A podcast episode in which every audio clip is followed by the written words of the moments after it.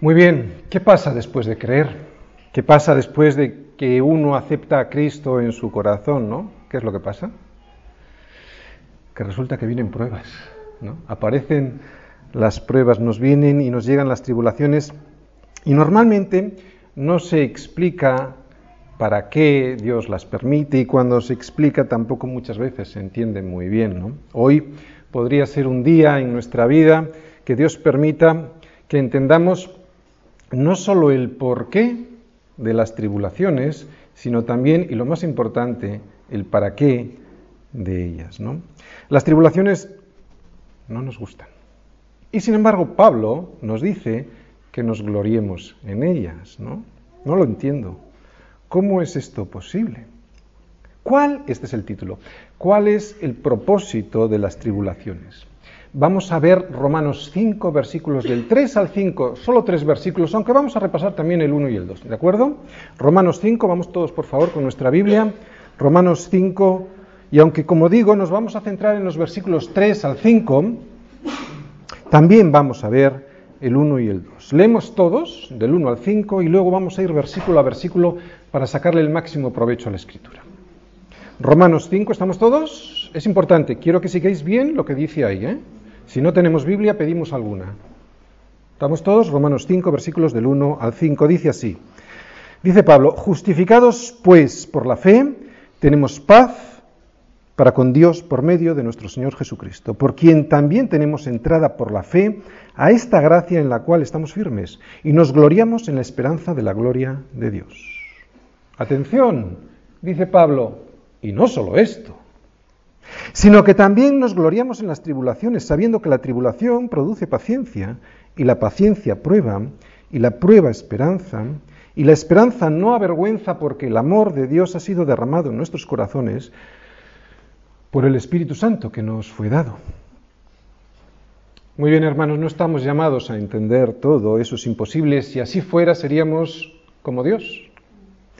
Así que no estamos llamados a entender todo, pero sí estamos llamados a obedecer en todo. Aún así, nos gusta entender las cosas, es algo normal y natural. Y Dios tiene con nosotros la misericordia de proporcionarnos el entendimiento de muchas de las cosas que nos ocurren, ¿no? Pero ¿sabéis cuándo ocurre esto? Solo ocurre después de obedecer. La clave está en la obediencia, ¿no? El verdadero entendimiento.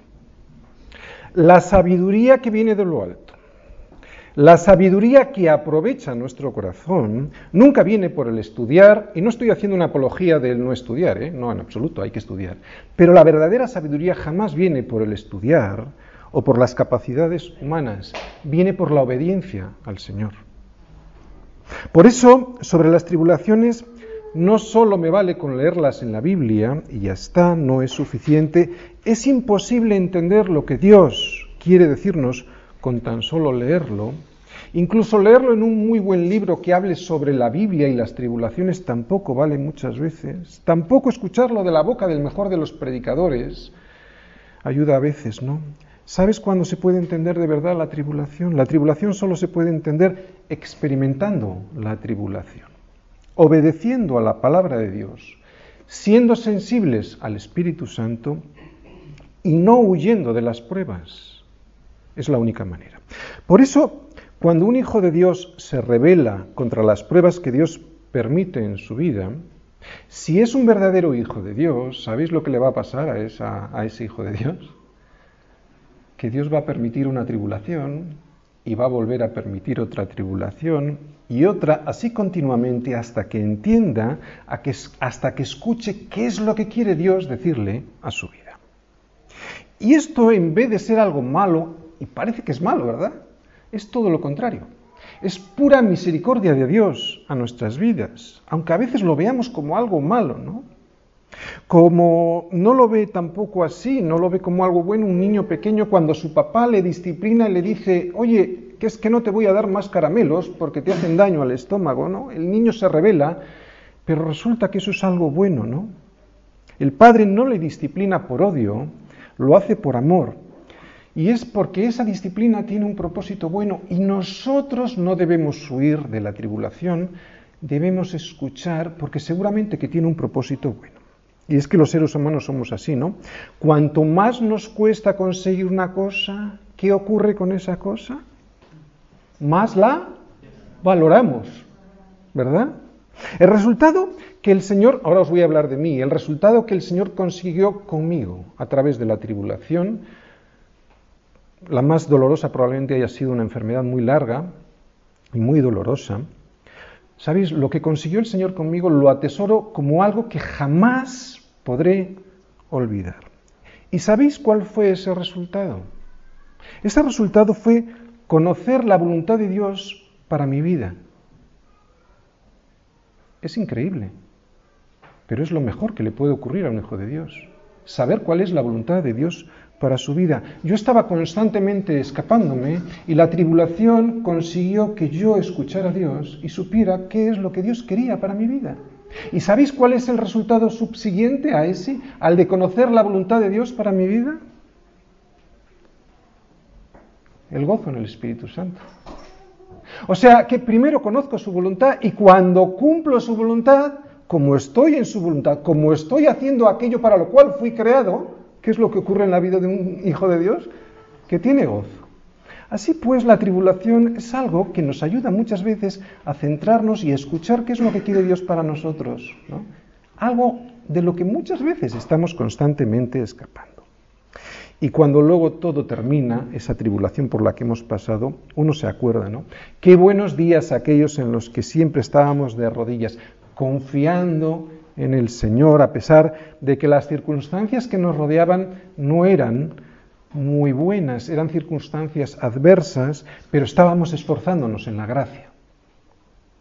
Si hoy estás pasando por días así, por días de tribulación, aprovechalos, porque esos días te garantizo que si cumplen el propósito para el cual Dios los permite, esos días no los vas a olvidar en tu vida, los recordarás paradójicamente como los mejores. Y es que el reino de los cielos es una paradoja, ¿no? Porque son los días en los que estamos de, rodillas, son los días en los que anhelamos que el Señor nos hable más que nunca, son los días en los que nos vemos miserables, lloramos por ello, anhelamos ser mansos y tenemos un hambre y sed de justicia como nunca antes. Y también son los días en los que nos enfrentaremos muy probablemente, pues eso, a la persecución, a la tribulación, a la oposición. Y nos gloriamos en la tribulación porque esos días son en los que nos vamos a parecer más a Jesucristo. Por eso Pablo dice que se gloriaba en la tribulación. Esos días son en los que seremos hombres y mujeres de verdad, con una V mayúscula. ¿Qué es la verdad? Hombres de Jesucristo. Esa es la verdad. Porque el propósito de las tribulaciones, como acabo de decir, es hacernos hombres y mujeres de verdad. ¿Y cómo se llega a ser un hombre o una mujer cristianos de verdad? Vamos a hacer una pequeña exposición de los versículos ¿eh? del 1 y 2, aunque luego donde vamos a entrar más en profundidad es en los versículos 3, 4 y 5, pero vamos a hacer una, una pequeña exposición de los versículos 1 y 2. Dice en los versículos, por favor, mirar en la Biblia, 1 y 2 de Romanos 5, dice así, justificados pues por la fe, tenemos paz para con Dios por medio de nuestro Señor Jesucristo, por quien también tenemos entrada por la fe a esta gracia en la cual estamos firmes y nos gloriamos en la esperanza de la gloria de Dios. ¿Por qué necesitamos ser justificados? ¿Por qué necesito ser justificado y además justificado por medio de Jesucristo? Pues Dios nos da la respuesta a través de la ley. Vamos a explicar lo que es la ley. La ley, la escritura en general, el Pentateuco en particular, nos acusa. ¿Me acusa? Sí. Entonces, ¿para qué vale la ley? Pues sirve para demostrar quién soy yo delante de Dios y quién es Dios y además qué es lo que quiere Él para mí. ¿no? Y así, al demostrarme quién soy yo y al descubrirlo a través de la escritura, salgo corriendo a ser limpiado, bañado en las aguas cristalinas limpias que Jesucristo ha preparado para mí. La ley, al ser imposible cumplirla, pues no fue dada al hombre para que cumpliéndola fuésemos justificados. Sería un absurdo. La ley no ha sido dada para que cumpliéndola fuéramos justificados, porque si la propia escritura nos dice que es imposible cumplirla, no tiene ningún sentido, ¿no? Sino que fue dada para decirme quién soy yo, quién es Dios. La ley, pues, es un espejo que me muestra, me revela quién soy yo, en qué estado me encuentro. Otra cosa es que cuando yo me mire en el espejo por la mañana, esté muy despeinado y diga, no, estoy muy guapo. Pero eso es un problema del hombre, no es un problema de Dios el espejo te dice, mira cómo eres, ¿no? No me añade pecado el espejo, ya tengo pecado. Me muestra lo que soy, para que cuando me dé cuenta de quién soy, como hemos dicho antes, salga corriendo a bañarme en las aguas gratuitas, limpias y cristalinas que es Jesucristo. Por eso la ley es buena, porque me hace ser consciente del virus mortal que significa el pecado. Sin ella estaría muriéndome sin saber por qué me muero. Así que sin la ley no tendría posibilidades de salir corriendo hacia Jesucristo. Si no fuera suficiente la escritura para saber quién soy yo y quién es Dios, tengo también la revelación por medio de las cosas hechas. La naturaleza grita quién es Dios su gran poder y deidad, por lo que no tengo excusa, como nos dice Pablo. Y si todavía no me fuera suficiente, así que no hay nadie sin excusa, ¿eh? o sea, no hay nadie con una excusa, si no me fuera suficiente todo esto, Dios ha colocado una especie de pepito grillo que está constantemente diciéndome, se llama conciencia, está constantemente diciéndome, más que diciéndome, acusándome. ¿no? De manera que si violo las leyes de Dios, saltará como una alarma la culpa, ¿no? Lo mismo que salta la alarma del dolor cuando me produzco una herida. Y eso tiene un propósito bueno. El dolor tiene un propósito bueno, alertarme de que algo funciona mal. La conciencia que ha sido puesta por Dios en nuestra alma tiene ese propósito también. Otra cosa es que a lo largo del tiempo la cautericemos de tal manera que anulemos eso que Dios ha puesto en nuestro corazón y que nos, también nos alerta para que vayamos hacia Jesucristo. ¿no? Por eso necesito ser justificado, pero necesito ser justificado porque nadie podrá estar en su presencia, en la presencia de Dios, sin tener la justicia perfecta. Y esa no la puedo conseguir yo con mis obras. Primera palabra que vemos ahí, versículo 1, justificado. Significa que Dios nos otorga, nos regala, nos da, nos imputa su propia justicia. Ahora vamos a explicar lo que es la doctrina de la imputación para entenderlo bien, su propia justicia. Dice, por la fe. La fe es el canal, es la vía por la que desciende ese regalo que Dios me quiere dar, que es la misericordia de darme su justicia a través de la fe, por medio del sacrificio vicario de Jesucristo. Dice, por la fe en Jesús, lo que hizo Jesús por mí en la cruz fue llevar mi pecado y algo más, que lo vamos a ver ahora. Dios juzgará por Jesucristo los secretos de los hombres conforme al Evangelio. Y solo sabéis, hay dos sentencias posibles. ¿Justo o injusto? Justo no solo significa inocente, es mucho más que eso. Inocente sería como dejarnos la cuenta a cero. ¿no? Justo significa no solo tan inocente como Jesucristo, sino tan justo como Él.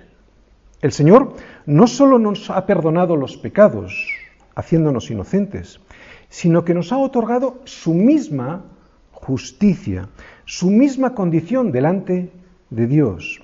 Y eso es lo que significa imputar, que lo que consiguió Jesucristo con nosotros es darnos su propia justicia. ¿Y cómo es que somos inocentes y justos cuando en realidad no lo somos? ¿Con qué fundamentos Dios nos dice tú eres justo e inocente cuando en realidad no es así? Pues por medio de la imputación. Lo que hemos leído ahí, justificados pues por la fe, tenéis paz para con Dios, ¿no? Si Cristo hubiera cargado con todos mis pecados y la cosa se hubiese quedado ahí, yo ya no tendría pecado. Mi cuenta estaría a cero. Pero, ¿sabéis? Tampoco sería justo. Porque para ser justo hay que hacer justicias. Y las mías no valen de nada porque la propia escritura me dice que son como trapo. de inmundicias. Por lo tanto, esa cuenta a cero, los pecados que el Señor se llevó en la cruz, no me podrían llevar al cielo, al reino de Dios. Soy inocente, pero todavía no sería justo, como mucho me mantendría fuera del infierno. Pero eso no puede ser, porque en la Biblia no existe nada como el purgatorio. Esa situación, la de quitarme los pecados, me mantendría técnicamente como no culpable, como inocente, pero no justo. No tengo ninguna justicia que presentar delante de Dios. No tengo nada. No he hecho nada para merecer estar delante de un Dios que su sola presencia me fulminaría si no estoy vestido de la justicia de Jesucristo, ¿no? Porque no es la inocencia lo que me lleva a la presencia de Dios, sino la justicia. Por eso necesito su justicia, por eso necesito ir corriendo a vestirme de la justicia de Jesucristo, ¿no? Y Dios me dice que si creo en el sacrificio que Cristo hizo por mí, tendré su propia justicia, ¿no? O sea que me traspasa, me imputa su propia justicia. Por lo tanto, a través de la obra expiatoria de Cristo, a través de su muerte en la cruz, no solo se le transfieren a Él mis pecados, sino que Él me imputa su propia justicia y por eso puedo estar delante de Dios sin ser destruido. La propia justicia de Jesucristo, esto es lo que nos está diciendo Pablo en Romanos 5.1. Justificados, pues, por la fe, tenéis paz con Dios por medio de Jesucristo. Ahora sí, Ahora ya tengo delante de los ojos de Dios y por la fe en Jesucristo nada más y nada menos que su propia justicia. A través de la sangre de Cristo Dios me ve no como yo era antes, sino como Él es justo. Así que lo que vemos en los versículos 1 y 2, fijaros, es lo que en teología se conoce como la justificación por fe, o sea, nuestra santificación posicional. Somos de golpe y porrazo, por creer en Jesucristo, si la fe es sincera, posicionalmente santos. ¿Y qué es lo que nos da eso? La paz con Dios, versículo 1. La paz con Dios, no la paz de Dios, eso viene después. La paz con Dios. Estábamos en guerra, todos los seres humanos, aunque no se lo crean, están en guerra con Dios, hasta que hacen la paz con Dios por medio de Jesucristo, lo que primero que obtenemos es la paz. Es una paz jurídica, la paz con Dios, el acceso a su presencia, como nos dice el versículo 2, estar firmes y plantados, rodeados de su gracia, versículo 2, y tener la esperanza de la manifestación de su gloria, también en el versículo 2. Pero el cristiano no solo obtiene eso, el cristiano ahora en los versículos 3, 4 y 5 dice que se nos da algo más. Es lo que se llama la santificación progresiva. Esto se consigue a través de la tribulación y vamos a leer los versículos del 3 al 5 y vamos a ir poquito a poco para verlo. Versículo 3 dice así.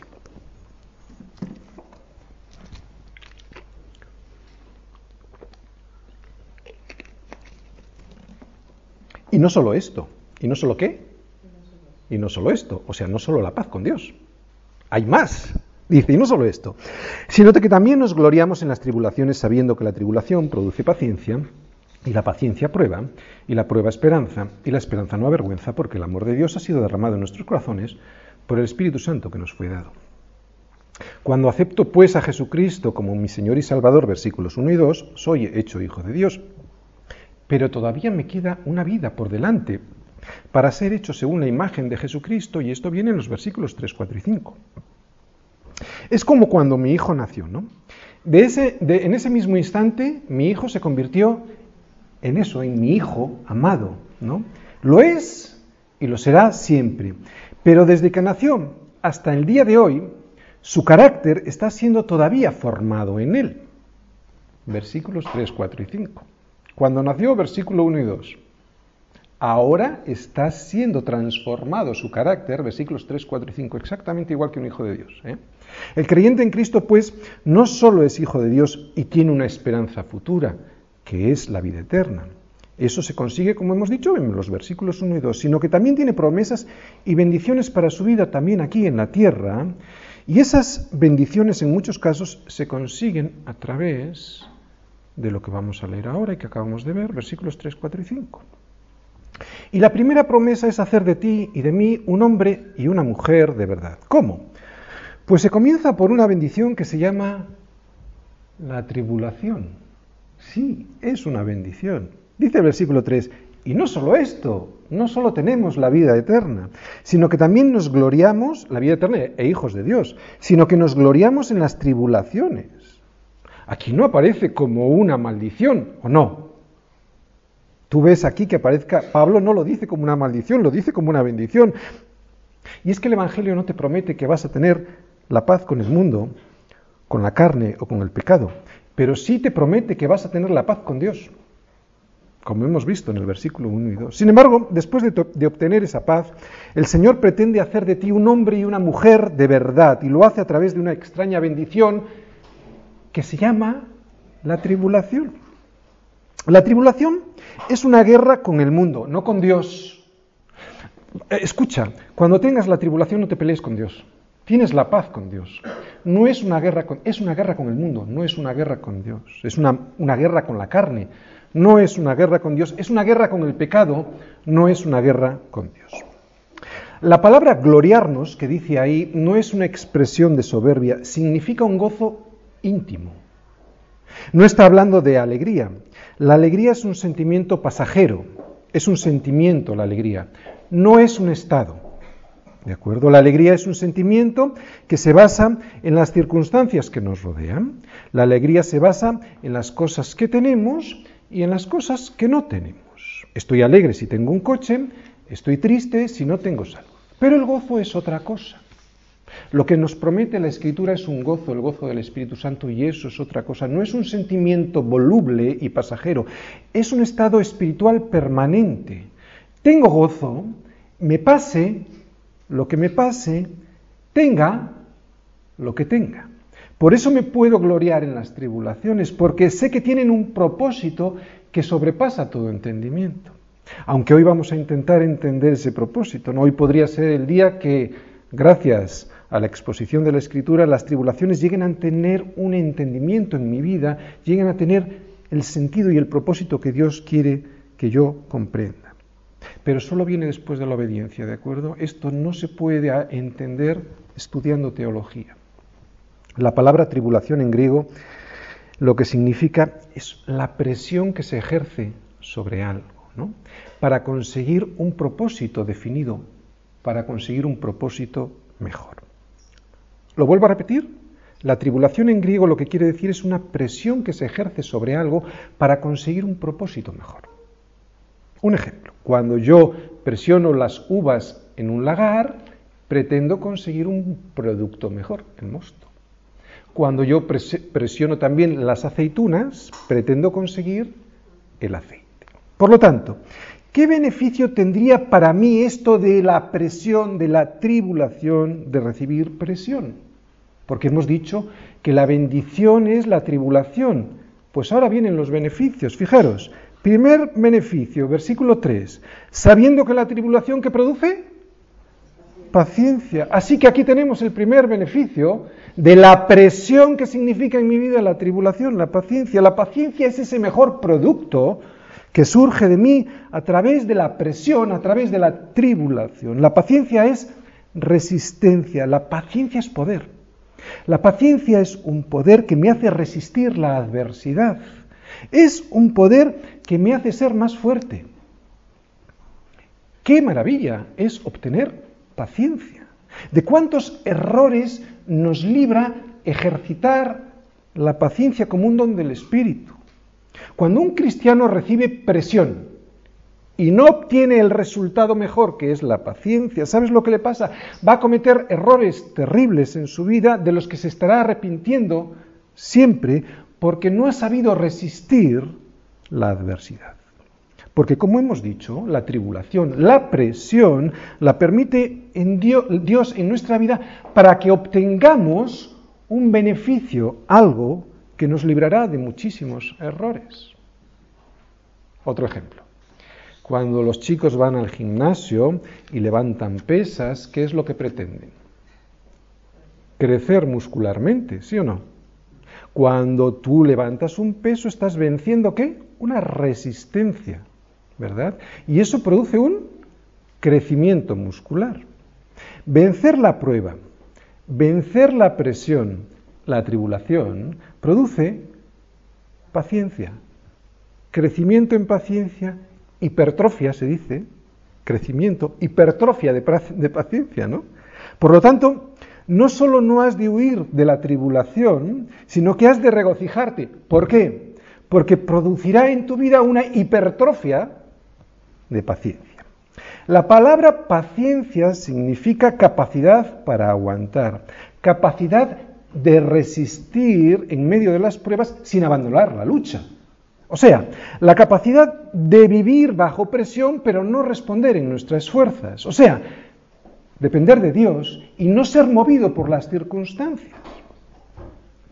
Nosotros todos conocemos a Pedro antes y después de la resurrección del Señor, ¿verdad? Pedro vivió mucho tiempo en sus fuerzas. Yo, Señor, yo no te abandonaré. Juan 13, del 37 al 38, le dijo lo siguiente. Le dijo Pedro, Señor, ¿por qué no te puedo seguir ahora? Mi vida pondré por ti.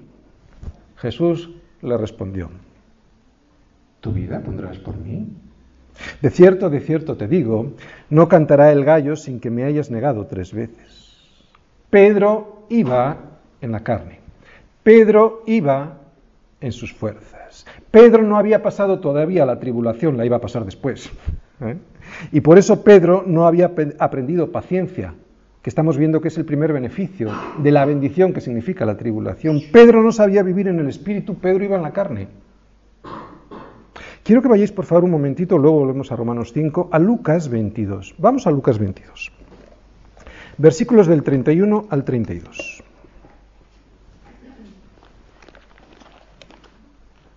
Lucas 22, del 31 al 32. Fíjate, Lucas 22, del 31 al 32. Habla Jesús y dice ahí, le dice a Pedro, ¿vale?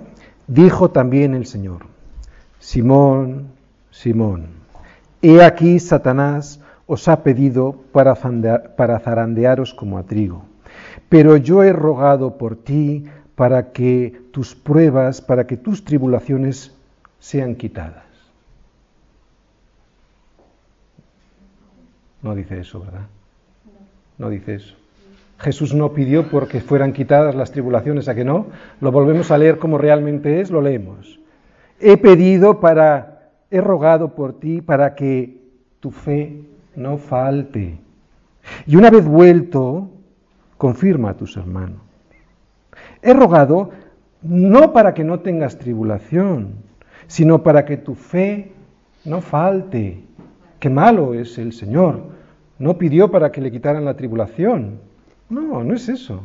Es que sabe, sabía, que la tribulación produce en nosotros muchos beneficios, como vamos a ver hoy, y el primero es la paciencia. No pidió el Señor por Pedro para que la tribulación le fuera quitada, sino para que su fe no faltara.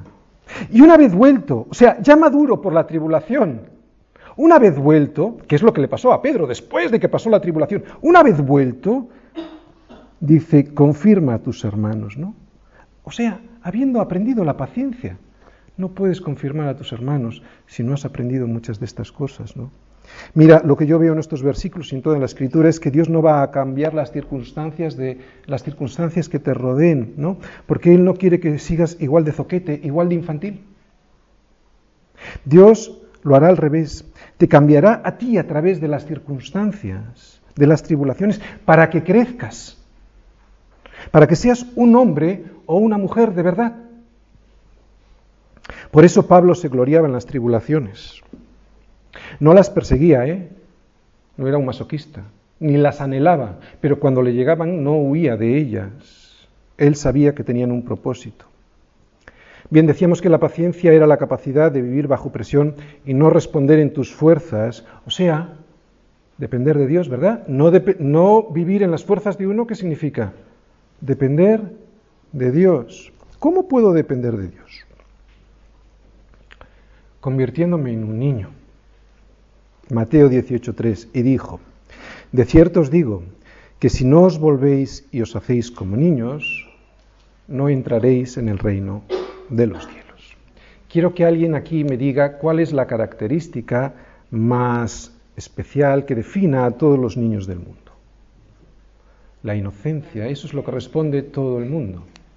Pues no, tú no has debido estar en una guardería, porque de inocentes nada. Son crueles. Ya habéis visto aquí a David. ¿Eh? O sea, no sé lo que quería, pero lo quería conseguir. Si hubiera tenido la fuerza suficiente, me hubiera pegado un puñetazo. Algo le pasaba. ¿Eh? ¿Tendría hambre? No lo sé. Ah, estaba incómodo David. Son crueles. El pecado está ya ahí. No, no, no, no.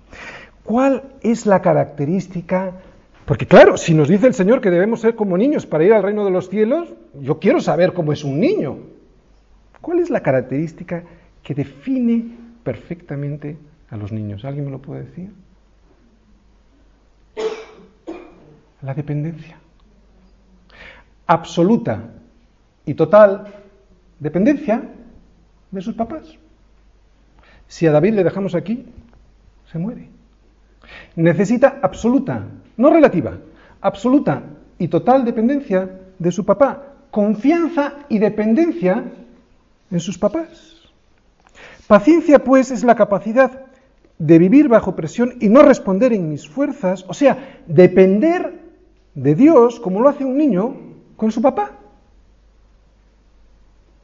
Versículo 4. ¿Y la paciencia que produce? Prueba. O sea que tenemos un segundo beneficio, ¿verdad? ¿Se llama? Prueba, muy bien. ¿Qué es la prueba? Pues la prueba es un examen, ¿no? Es un examen. Que Dios nos prueba lo que significa es que Dios nos hace exámenes para que sepamos si tenemos un carácter aprobado. O sea, la prueba es pasar un examen y aprobarlo. Un ejemplo, si tú estudias medicina o derecho o estudias para la licencia de conducir, necesitas pasar por diferentes pruebas para qué? Para ser aprobado. Y todo ello para obtener qué? Pues la garantía de poder ejercer una profesión en un hospital, en un juzgado o que seas aprobado para ir por la carretera y circular, ¿verdad? O sea, cuando en tu vida tienes tribulación, esto lo que consigue es paciencia y esta paciencia, la de vivir bajo presión, tiene el objeto de probar tu carácter, de moldearlo hasta producir una clase de persona que rellena, que completa los requisitos para ser considerado como aprobado, como puesto en circulación. Tener un carácter aprobado delante de Dios es tener, pues, un carácter como Jesucristo, el cual me dejó ejemplo aquel a quien maldecían y no respondía con maldición. ¿Y por qué necesito pasar por todo esto? Señor, ¿por qué no me llevas ya si he creído en ti? Nunca nos olvidaremos de esto.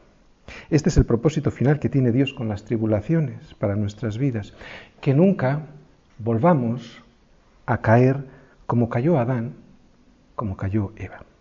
Que no nos olvidemos de lo que significa la desobediencia. Que no nos olvidamos de la catástrofe que significó vivir de espaldas a Dios, independientes de Dios, por eso debemos de ser como niños, total y absolutamente dependientes de Dios. Cuanto más nos cuesta conseguir una cosa, por eso el Señor nos da las tribulaciones. Cuanto más nos cuesta conseguir una cosa, más la valoramos y nunca la olvidamos. Por eso digo que nunca nos olvidaremos de esto. Vamos resumiendo, la tribulación, que es la presión, produce paciencia, que es la capacidad de vivir bajo presión, y la paciencia produce prueba, o sea, nos da un carácter aprobado, un carácter aprobado por Dios mismo. ¿Y qué produce la prueba? Versículo 4. Esperanza. Ese es el tercer beneficio que tenemos, la esperanza. Mira, cuando yo estudiaba derecho, cada vez que aprobaba una asignatura, cada vez que pasaba de nivel, ¿sabéis lo que producía en mí? Esperanza. Esperanza de poder, de poder ejercer el derecho. ¿Entendéis? Pues exactamente igual con el Señor. Cuando yo soy aprobado, cuando después de pasar una prueba soy aprobado, cuando la tribulación me ha hecho pasar por una prueba, produce en mí un carácter aprobado por Dios y entonces tengo la esperanza de poder estar haciendo su voluntad, la esperanza de estar en su propósito, la esperanza de llegar, a estar en su presencia. Y la esperanza en la que todos los cristianos confiamos es que todas las promesas de Dios para nosotros se cumplirán. Versículo 5. Y la esperanza no avergüenza. Y este es el cuarto beneficio. No nos avergonzamos. Los hijos de Dios no nos avergonzamos de esa esperanza que está en nosotros. Por eso, como no nos avergonzamos, podemos compartir esta esperanza con los demás, ¿no? Solo a través de las tribulaciones nos damos cuenta del valor que significa la esperanza que tenemos nosotros y por eso, como le damos el valor, la podemos compartir con los demás sin vergüenza. Los que no se dan cuenta, imagínate, los cristianos que no se dan cuenta del valor que tienen las tribulaciones, pues muy probablemente no compartan esta esperanza. Hasta ahora hemos, hemos visto el para qué, ¿verdad? Hemos visto el para, y esto es muy importante en nuestra vida, saber el para qué permite Dios las tribulaciones, para que tengas paciencia, para que seas aprobado, para que tengas esperanza y para que no te avergüenzas de ella. Pero Dios en estos versículos nos da algo más, nos dice no solo el para qué, sino el por qué. Fíjate tú, versículo 5, sigue diciendo, porque el amor de Dios ha sido derramado en nuestros corazones por el Espíritu Santo que nos fue dado. Oye, así que Dios permite las tribulaciones por amor. ¿Alguna vez lo habéis pensado así? Pues lo dice la Escritura. Por puro amor, por pura misericordia, porque Él sabe que no hay mejor manera que a través de la tribulación para que nosotros podamos entender, para que nosotros podamos comprender cuál es la voluntad de Dios para nuestras vidas. La tribulación, pues, es permitida por Dios, por amor y para que produzca en nosotros unos beneficios. Lo vuelvo a decir, aquí tenemos el por qué y el para qué. ¿Por qué? Por amor y el para qué, para que produzca en nosotros unos beneficios que ya hemos estudiado, ¿no? La paciencia, que es resistencia, y esta paciencia produce prueba, Sé que mi carácter está aprobado por Dios, ¿no? Si tengo el carácter de Cristo en mi vida, y cuando paso esta prueba, pues tengo esperanza, la esperanza de ser transformado, no como las personas que no tienen a Cristo, que no tienen ninguna esperanza, ¿no? Y la esperanza que es en Cristo no avergüenza todo lo contrario, ¿no? Sabemos que hemos descubierto nuestra verdadera identidad y el problema del ser humano está aquí, en la identidad. Aquella identidad que nos había sido robada por el diablo, haciéndonos pensar que veníamos del mono. Y claro, como pensábamos que veníamos del mono, nos comportamos como monos. Eso es lo que le pasa a las personas cuya identidad está en las cosas, no en el creador de las cosas. Por eso nuestro problema es un problema de identidad. Por eso nos identificamos con el Señor, con Dios. Y los que no lo hacen así se identifican con las cosas creadas piensan que vienen del mono y se comportan como monos. Pero Dios nos la devolvió. Cristo vino a morir por mí para que yo pudiera recuperar esa identidad que me había sido robada mediante engaños. El diablo vino a hurtar, a matar y a destruir. Me hurtó mi verdadera identidad, me mató la esperanza y me destruyó la vida. Pero Cristo, al devolverme mi propósito, el propósito eterno para el que fui creado. Por eso necesitamos buscar ese propósito, ¿de acuerdo? Genéricamente sabemos que es darle la gloria a Dios, pero necesitamos buscar el propósito específico para nuestras vidas concretamente, ¿no? Y muchas veces la tribulación lo que hace es por aquí y tú que no, por aquí y tú pues por allá, ¿no? Por eso necesito escuchar en la tribulación, Señor, ¿para qué? No por qué, el por qué yo ya lo sé, Dios es amor, es por amor. ¿Para qué? Necesito escucharle, ¿no? Para que yo sepa cuál es el propósito eterno para el cual fui creado, ¿no? Yo sé que Él me devolvió esa identidad. Así que la tribulación me sirve para poder vivir en el Espíritu, confiando en Dios y no en mis fuerzas ni en la carne. Por eso las tribulaciones son puro amor de Dios dado en nuestra vida. Amor, como dice ahí, derramado por el Espíritu Santo que nos fue dado. ¿Qué quiere decir esto que nos fue dado?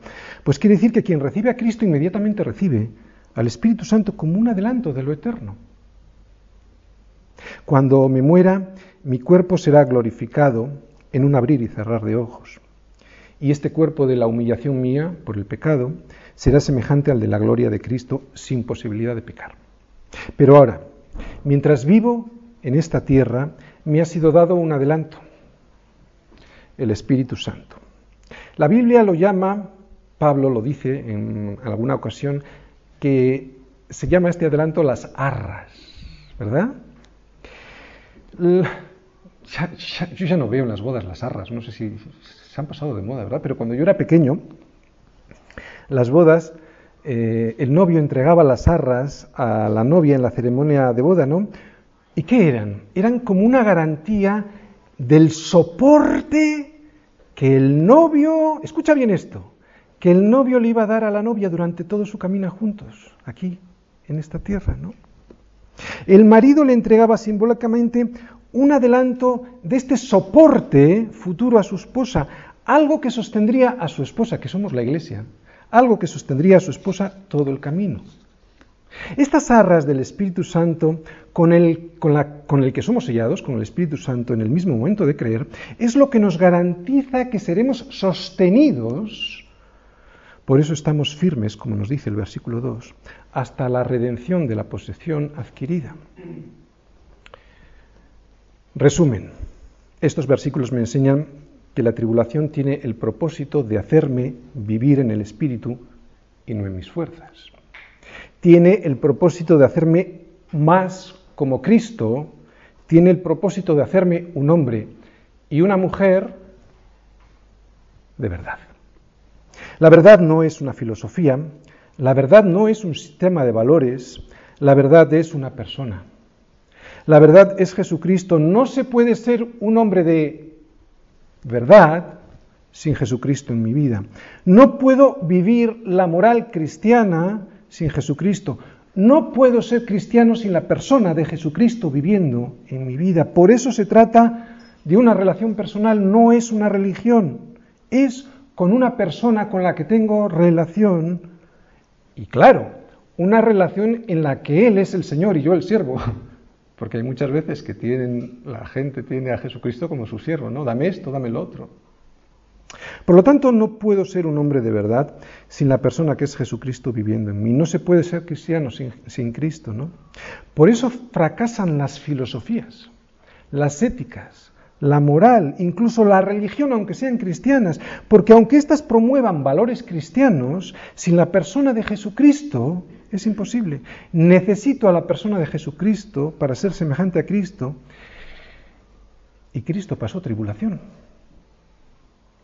Acordaos de la palabra que yo os he dicho, dice el Señor. El siervo no es mayor que su Señor. Si a mí me han perseguido, a vosotros también os perseguirán. Juan 15, 20. Por eso Pablo en Hechos 14, 22 nos recuerda, será necesario que entremos en el reino de Dios a través de muchas tribulaciones. Por eso no tenemos que huir de ellas, porque son necesarias para entrar en el reino. Pero yo creo que hoy hemos entendido el propósito que tienen las tribulaciones, ¿no? A partir de hoy debiéramos gloriarnos en ellas y ya no las vamos a sufrir como algo que tenemos que soportar, que aguantar, ¿no?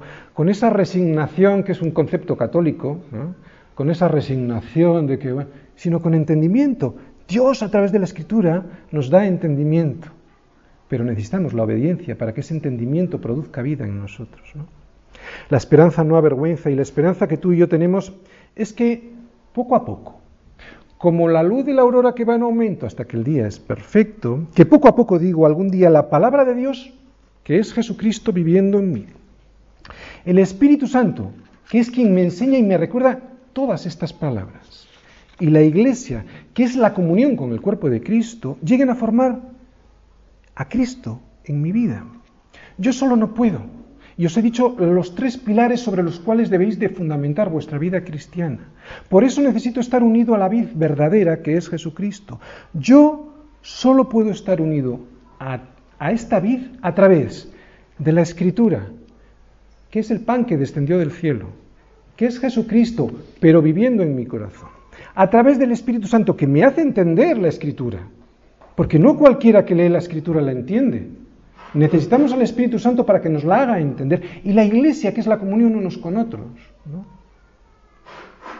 Las tribulaciones son una parte de la enseñanza, del entrenamiento de Dios que tiene preparado para mí, para así poderme hacer cada día más parecido a Jesucristo. Las enseñanzas que promueven la prosperidad como el único propósito de Dios para tu vida están enseñándote a huir de esas pruebas que Dios tiene preparadas para ti. Y por lo tanto te están hurtando la posibilidad de hacerte cada día más parecido a Jesucristo. Y te están separando de la gloria de Dios. Mi esperanza, la esperanza tuya, la esperanza de un hijo de Dios,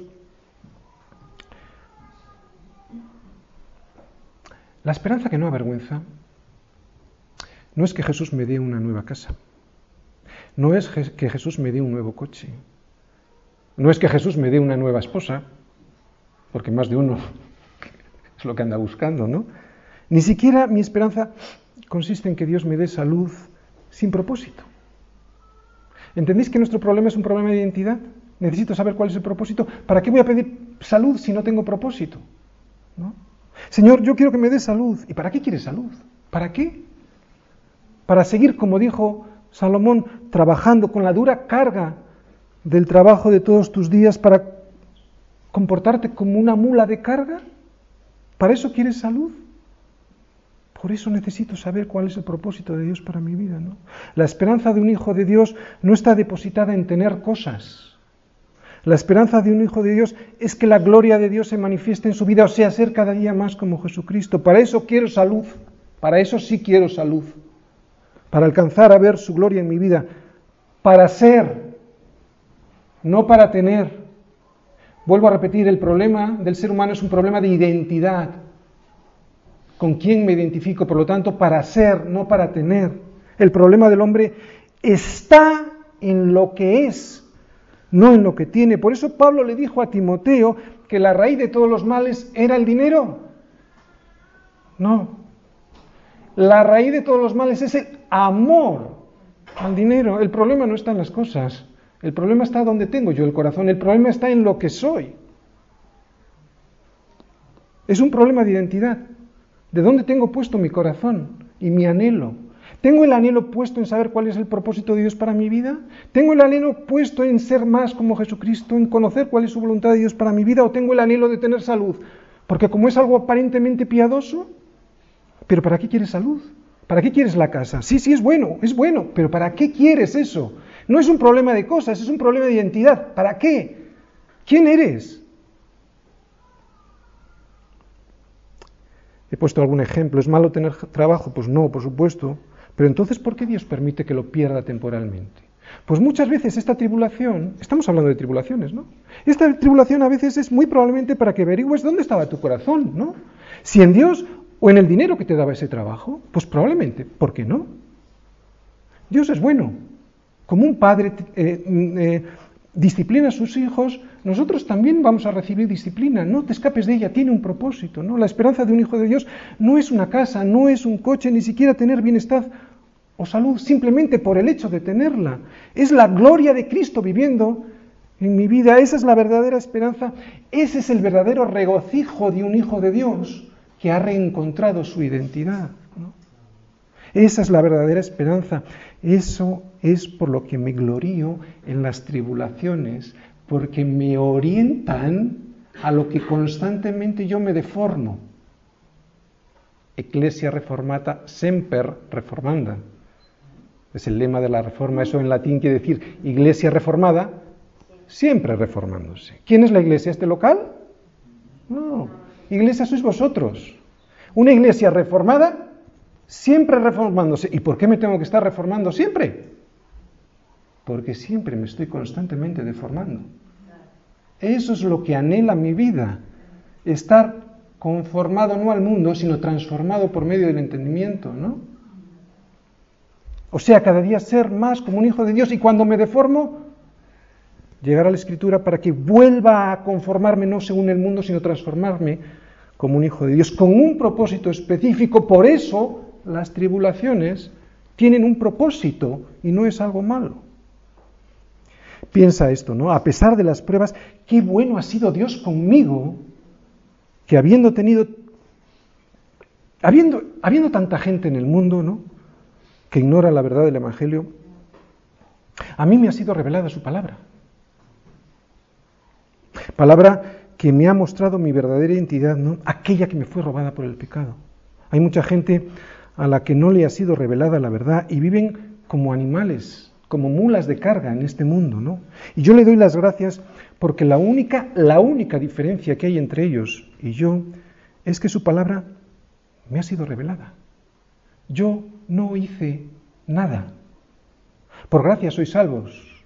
Y esto no de vosotros, pues es de Dios. No por obras para que nadie se gloríe. Es un don de Dios. Esa es la única diferencia entre ellos y nosotros. Y eso hace que me, que me gloríe, pero claro, no en mí mismo, no en mis capacidades, porque hasta la fe me fue regalada, sino me glorío en Él, en lo que Él ya hizo por mí.